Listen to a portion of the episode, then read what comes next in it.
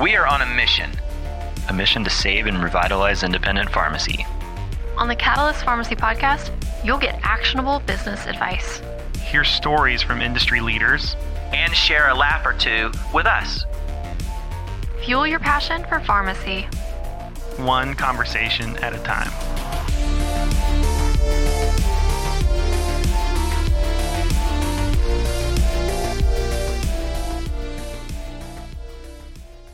Welcome to the Catalyst Pharmacy Podcast. I'm your host, Jeff Key, and today I'm here with my co host, Marsha. Hi, I'm your host, Marsha Bivens, Director of Marketing for PioneerRx. We are joined by NCPA CEO Doug Hoey and also Red Sail CEO Craig McEwen. Guys, welcome. So, Doug, we're, we're running a social experiment. Are, are you a clean garage freak? Uh, I like my garage to be in order, and so it's, Okay. it's the one. so that's a yes. Yeah, it's one of the Everything has a place, and I want it in that place. Yeah, Yes. yeah, yeah. Thank you. And and and crap gets dumped in my garage. It's one of the. We moved from a, a house to another house like 15 years ago, and in that move, I had a little office in the old house. I didn't have an office in the new house. So basically, I'm a nomad. Um, I I have a bed, and I have, um, but that's basically it. So my garage is my domain. So when people throw their crap in there, it it, I do notice it, and Yeah. I'm like, Mhm. throw your crap elsewhere. I, I- I think we should, for the podcast, we should show his reaction when you said that because I think in, I- I in know, like slow motion, because there was there was a visual. He could have not said a word, and we Yeah. knew his answer mm-hmm. from his his the, what his face did when you said you like an organized garage. Yeah. I'm a car guy. I love cars. oh, nice. You are. Oh, I love cars. What's your I mean, favorite I- car? I, you know, I, I like the vintage stuff. Okay. So Okay. yeah, I Firebirds. Um, Oh, my dad Camaros, has a what? Firebirds. What? What's your favorite year? 68, My dad has a '78 T-top.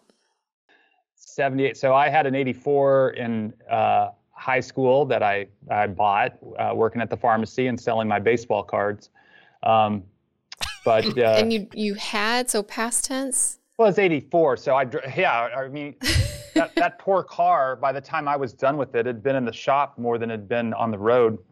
Um, I had some misfortunes as a driver. Uh, Firebirds don't get around well on ice and snow, as it turns No, out. don't. Yes, that's you can see that. That's No, they don't. Yeah. It took me more than once to figure that out as a 17 and 18 year old, but um, Yeah. I got the message. That'll so be the- what about you? ours. That'll be the title of today's episode. Firebirds don't get around well. on So ice.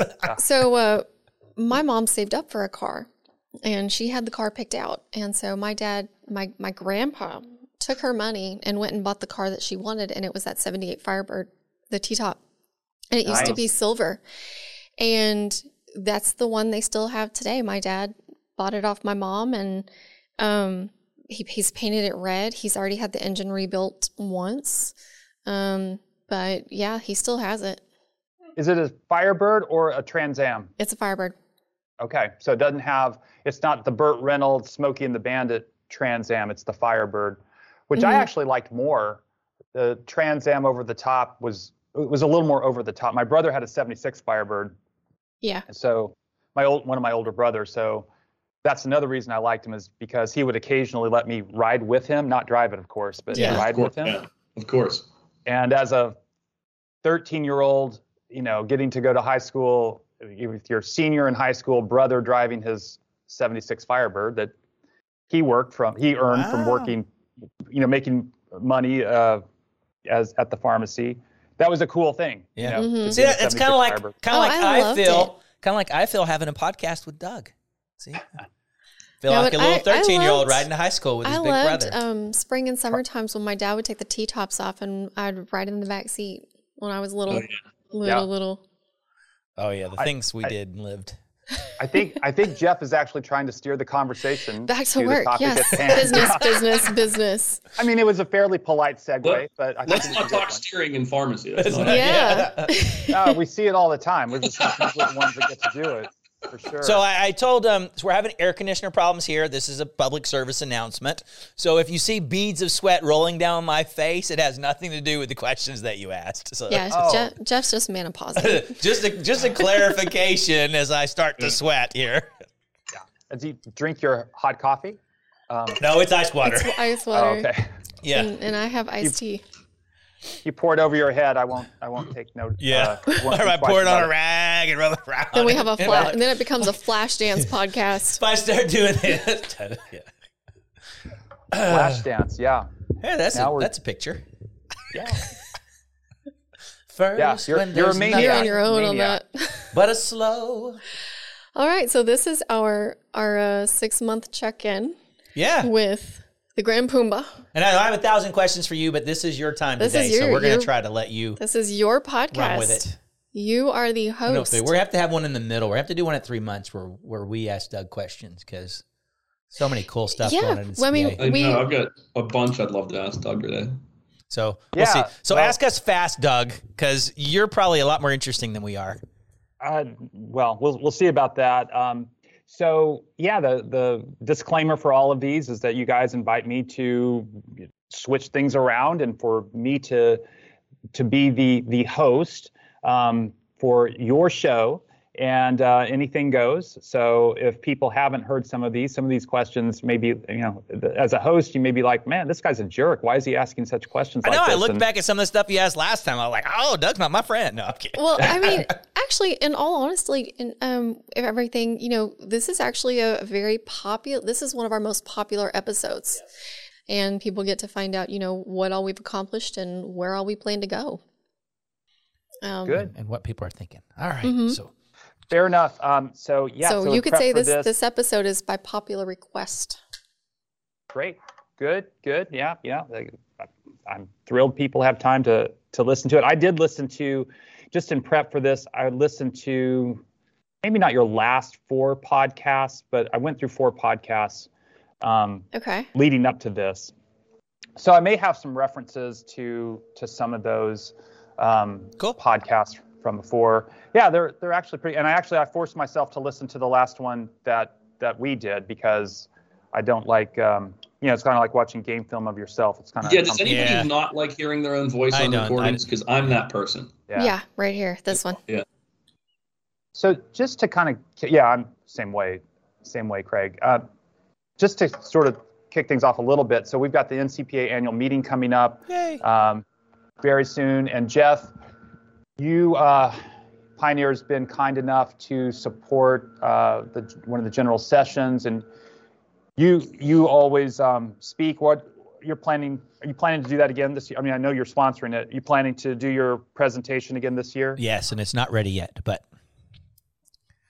So But I don't will know be. if anyone's.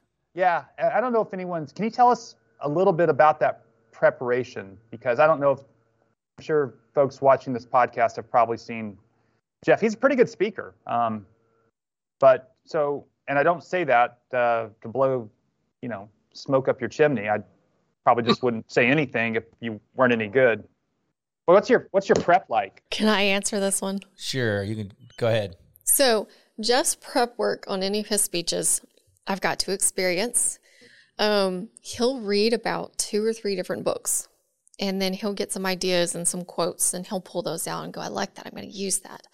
And then he starts formulating this is the story I'm going to use because it'll go perfect with this quote. And then he starts writing it. Um, and he gets his word count because he goes, I know this word count gets me this many minutes and then he memorizes a paragraph at a time and once he goes through it perfectly and does not have any changes and it just flows then he moves on to the next paragraph and the, the process continues and continues and then he goes through on a and this is like three, typically about three weeks out from being on stage that all of this is starting and taking place and then the final week he is practicing the speech two to sometimes five a day five times a day. He'll practice it in the morning and then he'll go, I've got it. I just missed a couple of words, but I'm almost there. Um, and then there's times where, you know, we're on the trade show floor and he'll go, he'll go, I'm going to step away and go practice real quick. And then he comes back and he goes, I've got it. I just need two more times. And he Yeah. goes, I'm going to go step away again and I'm going to go practice. It's interesting, you know. I I, I listened to like uh, Craig spoke after you know I kind of did an introduction to Craig. He spoke at Connect. So real quick, And- how how far off? It was or- close. It probably practiced it more than that. Um, and and there's a lot about about Craig and his presentation a little bit longer, very relaxed kind of PowerPoint deal. And um, that's that's generally not my. I can do that in like an hour maybe, but in a in a short. Um, I try to get as much as I can in the time that I've been allotted, you know, and try to follow the kind of three points, try to do some stories and kind of stuff like that. So, um, I, so I really prepare, really try to make everything right. Um, too afraid to get up with more relaxed, kind of like kind of like Craig did. Um, so that's kind of piece. I think this year I'm really going to be focused. I'll give people a teaser. Um, people come up to me. Uh, uh, one things, you know, we're real big fans of CPSN. I, I think if you know you you've got to be doing that. If you're not doing that, what do you think you're going to be? Right? What are you What are you going to do?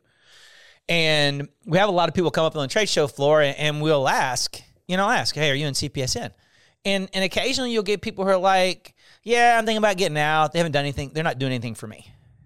And and what I'm going to talk about at NCPA is that's wrong. You need to be thinking about what you've done for them, right? We can't make anything happen unless a whole lot of people do it.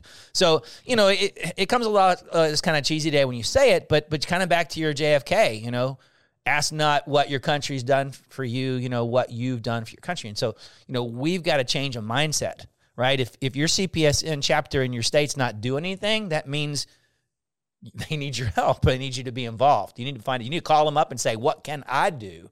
And that's going to be kind of the it's it's going to be kind of a, a participation message with a couple of examples on on why they need to become more active. Maybe talk about what what happened when a bunch of pioneer people called uh, Caremark at the same time. That kind of deal. Yeah, yeah, and we'll get to that um, on this podcast. Um, so just a little uh, teaser for this this podcast. One of the podcasts I listened to, and I had to I have to be honest. When I looked at the list of podcasts, I'm like, which one do I probably need to look at the most or listen to the most, but don't really want to? And um, it was the one on e-care plans, and and Josh did it. Um, uh, it, it- I don't know if it's in the pod in the Catalyst. It's in the Catalyst family. It may be I know which one you're talking name. about. So I do. we Yeah, we kind of did like an internal podcast where Will, who is who does our Yeah, podcast um, Beyond the With Scripts, Josh, that was beyond the script. interviewed Yeah. um, Josh Josh, Allen. Howland Okay. about e-scripts. Yeah, About yeah, it was good. It was really good. And I say it was hard, you know, I had when I picked because you know, I, I love talking about marketing for pharmacies. I love talking about getting paid for services, but the process of, you know, the filling out the e-care plan is just, you know, I've got people on staff. Kurt does it on my staff does a great job of that. Yep. It just I know how important it is. I know how essential it is, but as far as like voluntarily listening to an hour on it doesn't flip my switch. This was a really good podcast. It, you know, people Nice. should listen to it, and it ties into something you just said, uh, Jeff, as far as um, you know, build it and they will come. He, Josh, made the point that pharmacists will say, "Well, I'll start, I'll start sending e-care plans when I start getting paid for it," Yep. and he made a good point. Then you're never going to get paid for it. It's never going to happen. Yeah, Right. that's right. So, I mean, sounds like a little bit of a sermon, but No, it's uh, just true. He's right. You know, right. CPSN is a tool. If you're not use the tool to get better, stop dreaming of change and change. You know, that's the that Yeah. And if anybody wants to know specifically which Beyond the Scripts episode that was, that was episode 32. Okay. If anybody Thank- else wants to listen about Josh Howland and Will Tuff talk about e-care plans. Yeah, no, it was, and they talked about more stuff than that, but but it was, um, it was like I said, I had to kind of force myself to do it, but once I got started, it was, it was uh, an easy listen, an easy Nice. good listen.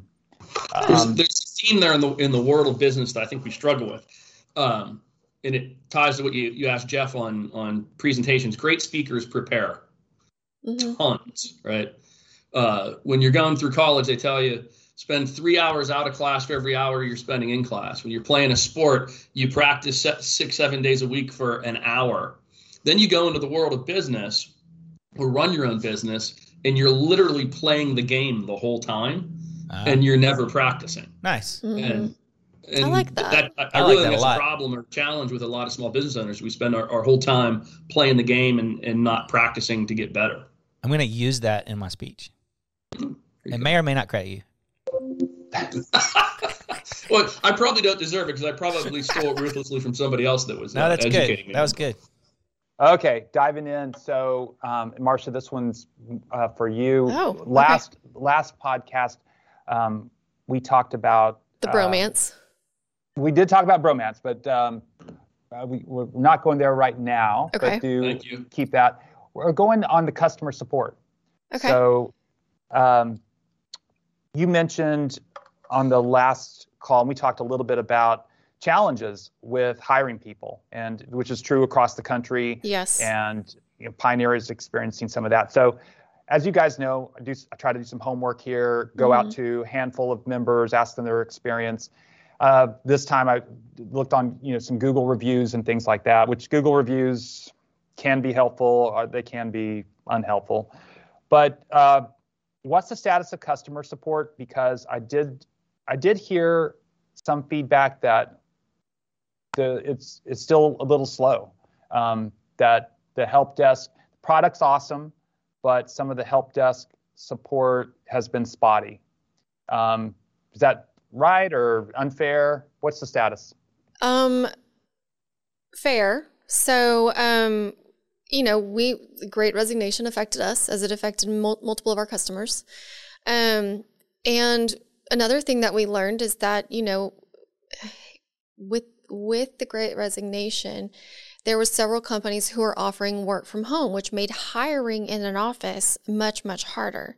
And with our office in Shreveport, it became di- more difficult because you ever heard the term, you know, you're familiar with the term of, you know, hey, there's fewer fish in the pond. So we've depleted the resources in Shreveport. And so then we came to Dallas when we opened this office and we're getting into, and we're in a much more competitive market. And then, of course, you add in the pandemic that offered work from home for people who are like, okay, well, I don't want to be here. I'd, I'd rather this job's going to let me work from home for the same money or a little less. And so, um, as people are being drawn back into their offices, and we're able to, we've we've had to kind of get again, we've the pool's gotten shallow, so we've had to go more broad with our search and our job offers. And we've started hot. We've been able. So Red Sail invested a lot of money into us, which was announced at Connect, into helping us grow support and making it back to the wonderful it was. And um, and so far, I mean, we've gotten our callback our callback times back down to two minutes. I think there was one day that yeah, it did get up to twenty, but I think that was because something was down. Yeah, I would say we're back. You know, we rest, But- invested about two million dollars in getting that. We we had ratios that we Mm-hmm. used, and uh, we invested about two million dollars in to bring those ratios down so that you could handle turnover. And uh, so our our uh, response times are down in the back down to exactly where they should be in the two to three minutes. And a matter of fact, some of them are way ahead.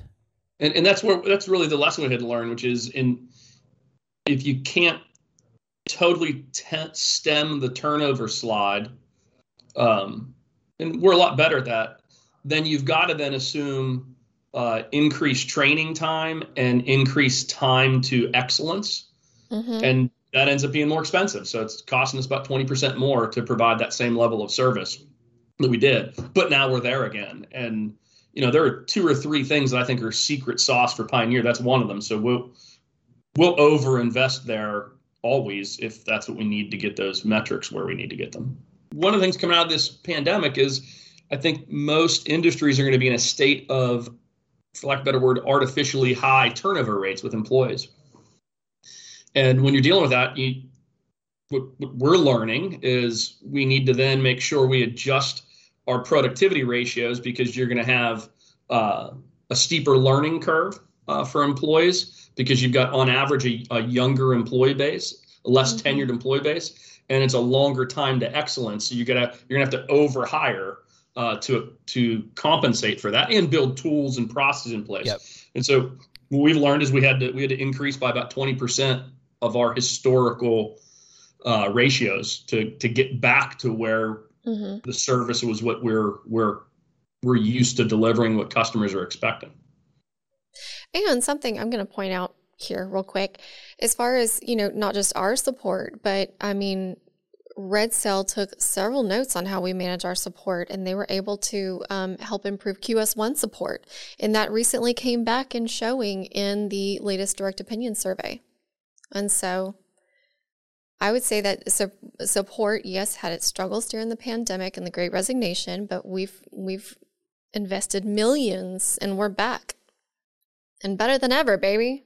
The number of questions that you're getting to the help desk, or the type of questions that you're getting to the help desk, have those changed, or how have they changed? What kind of questions do you typically get? I think they're, well, the, they're the, typical. the number one question is always claims volume. You know, claims Yeah. claims Getting related claims is, is the number one call volume topic, and that that hasn't changed necessarily. But I think you also see, and and Jeff, please please chime in. You also see that the equal and opposite force within the customer base, right? As customers are dealing with higher turnover uh, as well. Uh, they're in the same training challenges we're having, so you get more calls coming in um, from folks that aren't quite as Mhm. experienced using the system as well, and we've got to, we, you know, that's our responsibility to deal with it. But but you do see you do see an increase in that for sure as well. Yeah, I, w- I would say it's healthy, and we're really investing even more in training. For the first year ever, we took uh, ten account managers to Connect and had them go Yeah. through the advanced kind of the black belt classes that are at Connect, and they've gone back with recordings of those classes to teach the other account managers. So we're not just trying to solve problems; we're actually trying to help pharmacies find solutions, and, and we're back to being, you know, one of the things we're short staffed that we stopped doing is what we call um, success calls. That's where we find something the customer's doing wrong, and we call them and say, "Hey, we see that you have some package size mismatched," or we say uh, you have some um, claims that you reverse that have gone out to the customer, and and and we help them, and, and our success calls are back up because we're able to do the success calls now. So uh, I would say we're much healthier there. Good. So, Craig, you'd mentioned, um, I, I think on the podcast and maybe in your remarks at at the the Pioneer Conference about the investment that Red Sail's putting into to um, into Pioneer. So, one of the areas that you also talked about at the Pioneer Conference was um, medical billing. Yep. You just made an acquisition Yep. a couple months ago Couple on months ago. medical billing. Tell us more about that. Medical billing uh, is such an important part and a growing, growing important part for independents. How are you making it easy for independents to bill on the medical side? Yeah. So the first thing uh, we uh, purchased TransactRx, um, and TransactRx uh, is is known for providing uh, physician offices uh, access to uh, uh, pharmacy billing for scripts. What a lot of folks didn't realize is they built that platform from the ground up in the cloud and really got their their start in medical billing for pharmacies. And so they had a lot of that capability, but for business focused reasons as a small company, they're focusing more on physician practice offices. We particularly liked the scalability and, and configurability of the platform and they because of how they they architected it and as a result believe that we can integrate it more because what, what you've been missing uh, is something that's truly integrated and automated um, within the pharmacy management system so you'll see in the coming months some iterations that we're doing within the Pioneer system to not only uh, automate the documentation in the front end, but also to try to close the black hole of reconciliation uh, with a lot of the medical billing um, uh, functionality on the back end. And so you'll see that coming out uh, fairly rapidly uh, over the next 60, 90 days with the first first revs. Um, and then what we'll do is continue to build out the rules engine for the actual medical billing procedures. We'll be the first to say that uh, the iteration one with TransactRx is really vaccine billing. And now we're going to spend the next four months billing out the rest of the ICD codes with it. But it's it's a dramatically more configurable solution and helps us answer the the the real big problem we felt, which is it's expensive to get into it, and we're trying to solve that problem. So take away take away some of the upfront investment in workload and time by automating some of that and then truly embedding it into the workflow Uh, and so we're we're doing that work right now, and so we're it, it's out in in quite a few pioneer sites, but we'll really start launching that in earnest uh, as as vaccine season starting to roll out. Jeff, anything you want to you want to add to that? No, that was I, I think the emphasize there that that TransactRx had done DME billing for pharmacy and other medical billing for pharmacy in the past, and just based on business decision and what was most profitable, they had focused uh, on uh, vaccinations, uh, especially during the, the pandemic. And so those will be services they'll be able to turn back on very rapidly. So it was a really good ability to invest in a company um, that was small enough you didn't have to pay a whole lot, uh, but they had really good core um, technology to build upon. And and I mean, I mean, our, our theme, whether it be medical billing or pharmacy based billing, you know, we we we re-architected Powerline. Powerline's now uh, up in the cloud. It's brand new architecture. Our view of the whole the whole uh, industry around the billing side, whether it be medical or pharmacy, is that pharmacists and pharmacies have having having to rely on literally code that was written 30 years ago. And as we were looking around the market, uh, Transact was the one that we thought was uh, the most compelling as it as it comes to an architecture for the future. And so we see those two technologies merging uh, from a, a, rules engine standpoint, and then integrating more deeply into pharmacy pharmacy workflow with Pioneer. Well, there was just a timely deal that I wanted to hit, and I think this really applies to to us. On he mentioned Powerline and and where you see Doug the United change. I think that yeah. that that um I think the trial's over, right? I think we're waiting to hear what happens. Uh, I think that affects us as a company, Powerline, because I think a lot of people probably don't want their stuff switching through um, their PBM. What? How do you how do you see that going? Did you follow the trial, or do you do you have any? We continue to be uh, vocally opposed to it. We sent another. We did. A, there's an op-ed from our general counsel that was published on Friday in opposition to it because of the impact on independent pharmacies um, yeah, we we are definitely opposed to it. As far as trying to crystal ball it, it's um, it's it's hard to read. I mean, in the past, the FTC has basically approved every merger they've seen. Um, this is a Department of Justice uh, issue, so it's not FTC. I am hopeful they'll see the light, but I'm not going to bet the farm. So, so is this this was a trial? Was this a judge trial? Is that or is this more like a hearing, like a government the, hearing?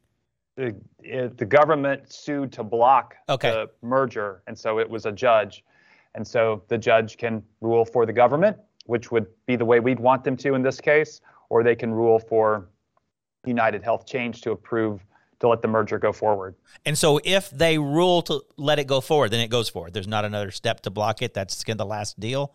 That's my understanding. I mean, then it's a business deal for them, the two parties, to to work it out. Which it seems like the two parties are going to work it out. So that's my understanding is that if the judge says it's okay to go forward, it's okay to go forward. When do you think we'll know? Between now and October. Okay. The guess, another guess. You okay. know, ju- when the judge when the judge rules. okay. when the judge feels like it. Yeah. Well, you have a lot of you, you have a lot of history about how those things go. I was just curious, and yeah, your guess I is mean, probably better than my guess. Yeah. It's it's it's a guess, but um, yeah, we think it's bad for independent pharmacy for the PBM to have access to yep. all, all of those data. We we don't think it's you know conducive. It's good for patients and healthcare, and uh, we think a lot of our members feel the same way. Um, and it, when we get into medical billing, because pharmacists are continuing to grow, I mean, maybe even taking a step back from medical billing, why do we care about medical billing? You know, why is Red Sail Pioneer getting to that? And I want to, that is a question, but I want to just preempt it a bit by saying that pharmacists providing primary care services absolutely is continuing to grow. But let me pause and let you guys answer that question of why do you guys care about medical billing? What, are you seeing a lot of demand from pharmacies, or is this one where you're trying to get in front of it? What's what's the story behind your interest in medical billing? So, from a Red Sail standpoint, if you if you if you take it to the highest level, our, our our whole mission that we state is to create a, a technolo- technology platform and network that uh, enables the most clinically advanced and financially sustainable pharmacy network in the country. That's that's our our mission. Pioneer obviously uh, feeds directly into that with saving and revitalizing uh, independent pharmacy.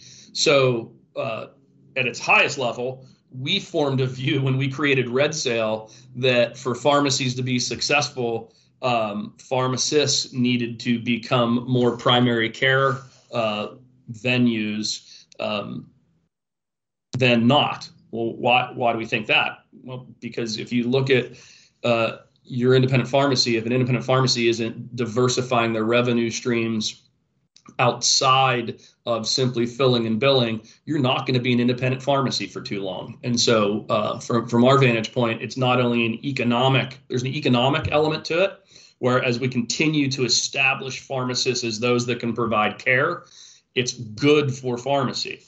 The second reason is it's good for our communities. Um, you know, they're yep. they're stating what we all know. Not only do pharmacists provide really good care, we need our country needs them to because there's not enough primary care physicians. Even if we said we didn't want pharmacists to do that, so um, I think it's it's from our lens, it's it's the the intersection of uh, economic health for pharmacies and health for the communities is why is why we're doing it.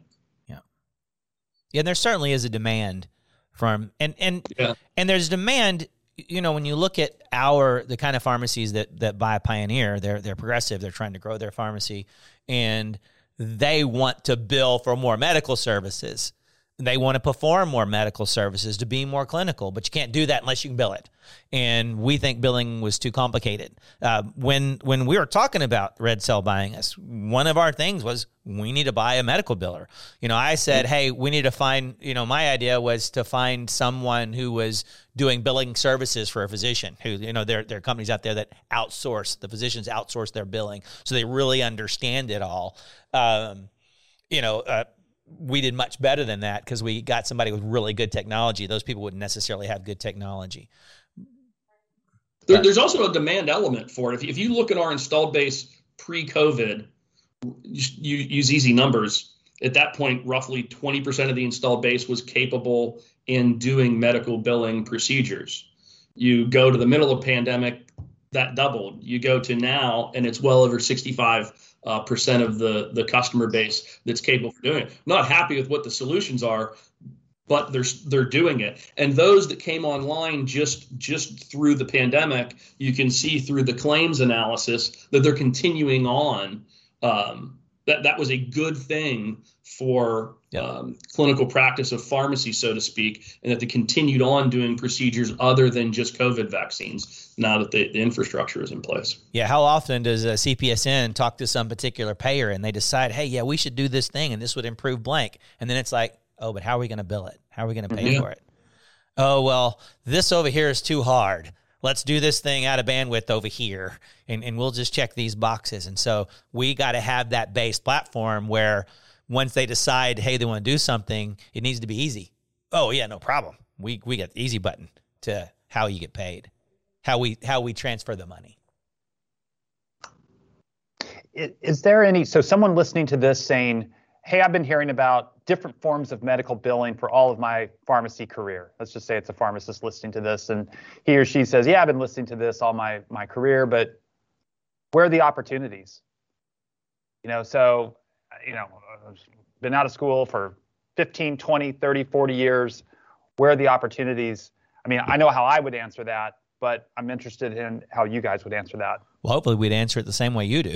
Go state Probably by so. state to state. You're getting more and more opportunities all the time. Prescriptive authority for uh, flu, the diagnosis and, and, and do flu. You you have um, you know uh, people who are taking what they did with um, with COVID vaccination and saying, "Crap, we should be doing all the vaccines." Can't believe we weren't doing this already, and expanding that. Most of those pay better on the medical billing side because they they pay you for your service in addition to get it get inventive you know like um, tim mitchell who did a vaccine clinic in the parking lot of his church and put it out on social media and everybody shared it and they did several hundred vaccines um, get it get creative don't ask who's going to help me do this. Yeah, Craig. Uh, yeah, I, I, would say va- vaccines in total. We, we, we just kicked off a uh, a shingles uh, program. Mm-hmm. Uh, we did a did a pilot of it, and then are in full full rollout of it now.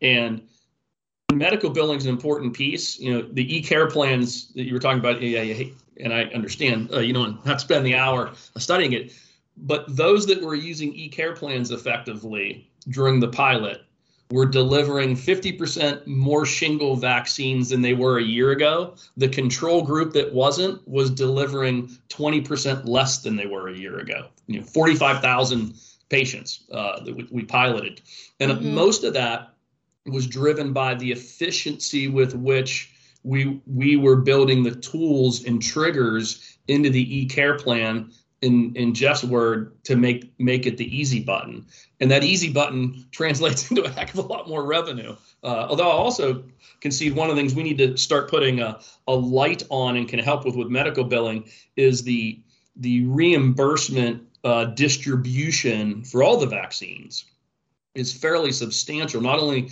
within a state but within a pharmacy. And some of that's driven by the rules engines of medical billing, making sure you're getting the documentation right. Some of it's just driven by the plans, and we need to start shining a light on yeah. on on that for the for the customers as well. And yeah, I, no, I think that'd be good information to have. Go ahead, and, and I know Doug, you're looking puzzled. How did creating a care plan helped them become more efficient? How did documentation help them be more efficient? And and that's our implementation of care plans yeah. that includes actions, includes steps in the plan that can trigger yeah. things at the point of sale.